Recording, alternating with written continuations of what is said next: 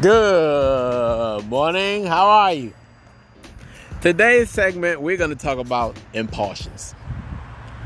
As a man, I think it's important that we need to work on our impulsions, right? Because our impulsions is what leads us to make erratic decisions. like, just think about it. Every time you've ever made an erratic decision in your life, something that will cost you long term ramifications, big long term ramifications. Maybe life in jail, maybe death, death, maybe chronic illness, maybe a traumatic accident. However, our impulsions or pregnancy, hmm, our impulsions cause us to do things erratically. Therefore, think if we just decided not to act in a moment where a split decision is need to be made, but we don't have the experience to warrant a prudent decision being made. Hmm. then I think at that point, you just gotta relax. I mean, you just gotta relax. Like, I know I've read all the books, you know, fight or flight, you know, you make a decision, you know, you have a choice, you know, and you have a chance to make a decision, and you know, you you you you basically learn from your previous experiences and then you use that to calculate a judicious decision. You make that decision but what if it's, it's your first time? You don't know. You know what i say keep stepping on the gas and just keep living fast. Or what i say slow down Let's recalibrate this thing. Let's get it together. Let's make a conscious decision. Okay, I want to talk about Kobe Bryant. Recipes to the great late Kobe Bryant. God bless you, Kobe. Really loved him as a player. Loved everything that he brought to the game. Felt like he's one of the greatest, if not the top of Mount Rushmore. He's one of the four. Now, what I feel about Kobe Bryant is that he knew basketball was coming to an end, just like in every other career, every other field comes to an end, and you have to move on. And moving on is to either, you know, home life, which a lot of basketball players do, and, you know, enjoy their wealth. You know, but Kobe wanted to keep his foot on the gas. Don't let your brain rest. You know, keep your foot on the gas, keep pressing the gas, keep pressing the gas. And that competitive edge, you know, is what I I feel, in my opinion, caused him to even move that way that he moved, you know, in the end of his career and, you know, get on the copter, chopper and push himself and keep pushing, pushing, pushing because he always wanted more, he always wanted more. And that's great, you know, in life that's great. But I think at times in life, we need to take a chill pill and just chill and not do nothing. That's all I'm trying to say. And it's very hard for me to convey this message, but I'm trying to very respectfully. I really am. Because I think we just need to chill sometimes. Because I know me, man, I have a lot of testosterone. I'm high energetic. Some would say sometimes high strung.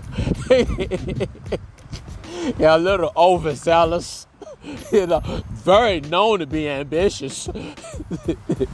you know, everything I do, I take it to the max.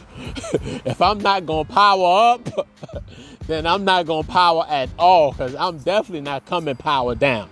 Can I get an amen? so I had to just learn in my life, like, yo, dude, just chill, bro. Like, you know, you're not old, like in your 30s, you're living life like chill. Like I lived so fast in my 20s, lived fast in my teens. You know, school was the only thing that kept me harnessed, you know, like an anchor off of a ship into the ocean floor. Boom!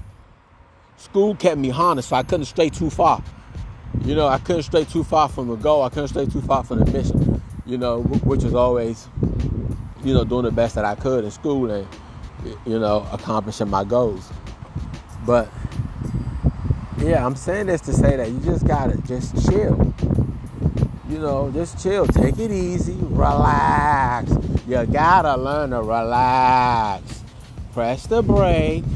You know, just, or, or, or just put your life in cruise control.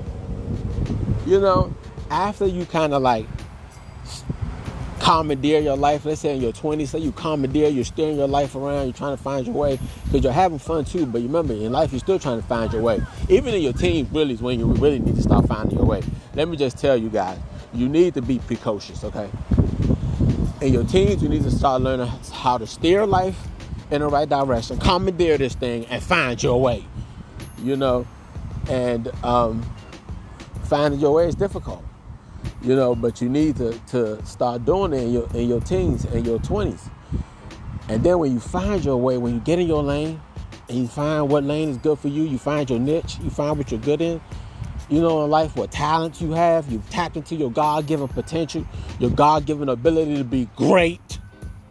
I said your God given ability to be great. When you tap into that, then you put him in cruise control and you just let the car cruise in that lane. You know what I mean? And then when God come down and say, you know, it's time for you to go to another lane, or you feel an intuition of going to another lane, you go into that other lane. But like I said, you just gotta hit cruise control.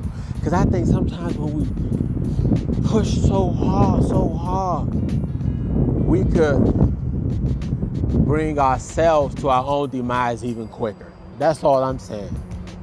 That's all I'm saying. And I know, you know, I believe in in universe and I believe in in the the the law of natural selection. And I know everything happens for a reason. Um, and I know some things in life are just arbitrary, you know, but Some things I think can also be prevented in life. And I also think an ounce of prevention is worth a pound of cure. So if you're not always just pushing it so hard and pushing it, pushing it to the limit, then you don't have to have a big disease to now try to treat or big big mess to try to clean up. You know, it's all about mitigating your losses. You know what I mean? So that's how I look at it in life.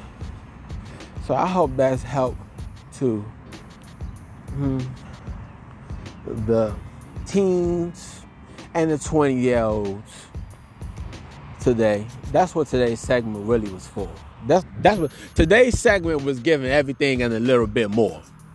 Just let me be honest. Just let me be honest. But I haven't been on here for a while, so I had to come with the juice you know, make sure I ramp it up. I think I said everything I needed to say today clearly, precisely. You know, I mean, no disrespect to Kobe Bryant, no disrespect at all. God bless you, Kobe. God bless the Kobe Bryant family. Okay, on that note, thanks for listening, guys. See you next time. As we always say around about this time, good morning, good afternoon, and good night, Irene. Yeah.